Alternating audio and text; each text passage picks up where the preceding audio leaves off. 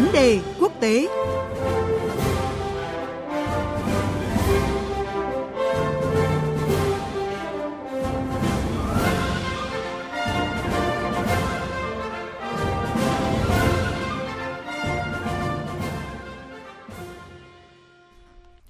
quý vị, một thông tin khiến cho dư luận Anh chấn động những ngày gần đây không phải liên quan đến Brexit mà chính là vụ ba mươi chín thi thể được tìm thấy trên xe tải ở miền đông nước này. Sự việc được cho là hồi chuông cảnh báo về tình trạng buôn bán người xuyên quốc gia và nước Anh là một trong những điểm đến của các băng nhóm tội phạm loại này. Đây cũng là nội dung được chúng tôi đề cập trong một vấn đề quốc tế hôm nay và biên tập viên Thanh Huyền sẽ thông tin chi tiết cùng quý vị. Thưa quý vị và các bạn, một chiếc xe container với ba mươi chín thi thể được tìm thấy ở một khu công nghiệp ở miền đông nam nước Anh đã tạo ra một cú sốc với xã hội Anh. Báo chí nước này thì nhận định ba mươi chín người này rất có thể là nạn nhân của một mạng lưới buôn người hoặc là những người di cư bất hợp pháp cố tìm cách vào lãnh thổ Anh. Thủ tướng Anh Boris Johnson thì cũng đã tạm gác cuộc khủng hoảng Brexit sang một bên để chỉ đạo thực hiện một cuộc điều tra hình sự lớn nhất từ trước đến nay và khẳng định rằng những kẻ buôn người trong vụ việc này sẽ bị xét xử theo mức án cao nhất. Thực tế thì những vụ việc tương tự xảy ra không ít tại nước Anh. Năm ngoái thì cảnh sát nước này cũng đã bắt giữ hơn một nghìn người lẩn trốn bên trong các xe container hay xe hơi tại các khu vực cảng. Và tính trên phạm vi cả nước Anh thì con số này là hơn bảy nghìn năm trăm người.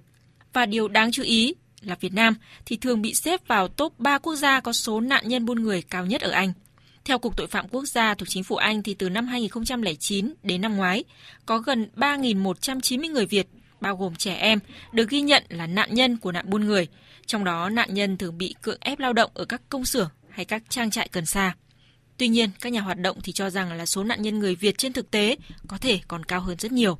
Và cũng theo các chuyên gia thì nạn nhân của buôn người có thể bị bắt cóc hoặc cũng có thể tự nguyện khi nghe theo những lời hứa về một cuộc sống như mơ ở một vùng đất mới. Và để tìm hiểu rõ hơn về thực trạng này tại nước Anh, chúng tôi kết nối với phóng viên Quang Dũng, thường trú Đài Tiếng nói Việt Nam tại khu vực Tây Âu. Vâng, xin chào anh Quang Dũng ạ. À, thưa anh, à, vụ việc ba mươi chín thi thể được tìm thấy trên xe tải ở nước Anh thì vẫn đang trong quá trình điều tra à, và nhiều câu hỏi thì vẫn còn bỏ ngỏ. Song giới chức Anh thì cũng đã nhận định đây có thể là một vụ liên quan đến nạn mua bán người, à, một cái thực trạng khá nhức nhối tại Anh. Và một câu hỏi đặt ra là tại sao nước Anh lại được coi là thiên đường à, cho tội phạm buôn người? Vâng, anh có những cái thông tin để có thể lý giải cái câu hỏi này không ạ? Xin chào biên tập viên Thanh Huyền, xin kính chào quý vị thính giả. À, câu hỏi chị đặt ra thực ra thì không hề mới mà đã tồn tại gần hai thập kỷ qua. À, tại châu Âu thì Vương quốc Anh vẫn được coi là thiên đường không chỉ cho giới tội phạm mà còn cả cho những người tị nạn. Đầu tiên và quan trọng nhất đó là vấn đề kinh tế. Trong nhiều năm qua, à, trước khi diễn ra sự kiện Brexit thì nước Anh vẫn là một điểm sáng về tăng trưởng kinh tế tại châu Âu. À, đồng bảng Anh thì là ngoại tệ có giá trị hàng đầu thế giới, có thời điểm là gấp đến một phẩy năm lần đồng euro. Và tại Anh thì mô hình kinh tế tự do bùng nổ, giúp cho việc tìm kiếm các công việc nhỏ là tương đối dễ dàng hơn so với các nước châu Âu. À, trong nhiều năm thì việc kiểm soát lao động không giấy tờ cũng bị bỏ lỏng hơn nhiều so với các nước châu Âu, à, nên một người tị nạn thì có thể kiếm được một việc làm chui tương đối dễ dàng với một thu nhập ổn định. À, ngoài ra thì còn có nhiều lý do quan trọng khác như là tại Anh thì đã có một cộng đồng những người tị nạn cũng như là cộng đồng người nước ngoài đông đảo và những người này thì là cầu nối để đưa các dòng người tị nạn khác đổ về. À, ngôn ngữ thì cũng là một lý do quan trọng khác. Do tiếng Anh là ngôn ngữ thông dụng nhất trên thế giới nên người tị nạn từ các nơi, đặc biệt là từ các thuộc địa của Anh ở châu Phi trước kia thì sẽ gặp ít trở ngại hơn khi đến làm việc và sinh sống tại Anh. Tuy nhiên thì cần phải lưu ý rằng là về mặt chính sách tị nạn thì nước Anh hoàn toàn không dễ dàng hơn các nước châu Âu khác như là Đức hay là Pháp. Nhưng nhiều người tị nạn ở các nước thuộc thế giới thứ ba thì họ không nhận thức được điều đó mà họ chỉ muốn đến Anh và kiếm tiền nhanh chóng nhất bằng các công việc không cần giấy tờ. Vâng, có thể thấy là trước đó thì nhiều thảm kịch về nạn buôn người xảy ra và các nước châu Âu thì đã bị chỉ trích vì đã thờ ơ trong cái việc bảo vệ nạn nhân à, cũng như là chưa mạnh tay đối với cái loại hình tội phạm này. À, vậy theo anh lý do vì sao có thực trạng như vậy và liệu sau cái thảm kịch vừa rồi tại Anh thì tình hình có được cải thiện hay không ạ? Đây thì quả thực là một thực trạng rất đáng báo động tại châu Âu. À, chính phủ nhiều nước châu Âu hiện nay thì đang bị chỉ trích là chưa quan tâm đúng mức đến việc triệt phá các đường dây buôn người. Trong khi theo ước tính thì các băng nhóm tội phạm thu về hàng năm từ bảy đến tám tỷ euro từ việc buôn người. Và trung bình thì mỗi người tị nạn phải trả khoảng mười nghìn euro nếu muốn đặt chân đến nước Anh. Việc xảy ra các thảm kịch như vừa qua thì chính là vì thiếu sự phối hợp chặt chẽ giữa các nước châu Âu trong đấu tranh chống tội phạm buôn người. Về mặt khách quan thì châu Âu cũng gặp tương đối nhiều khó khăn nếu muốn đấu tranh chống các đường dây tội phạm buôn người. Bởi vì các nước châu Âu thì thuộc trong khối Schengen không có đường biên giới trên bộ để kiểm soát.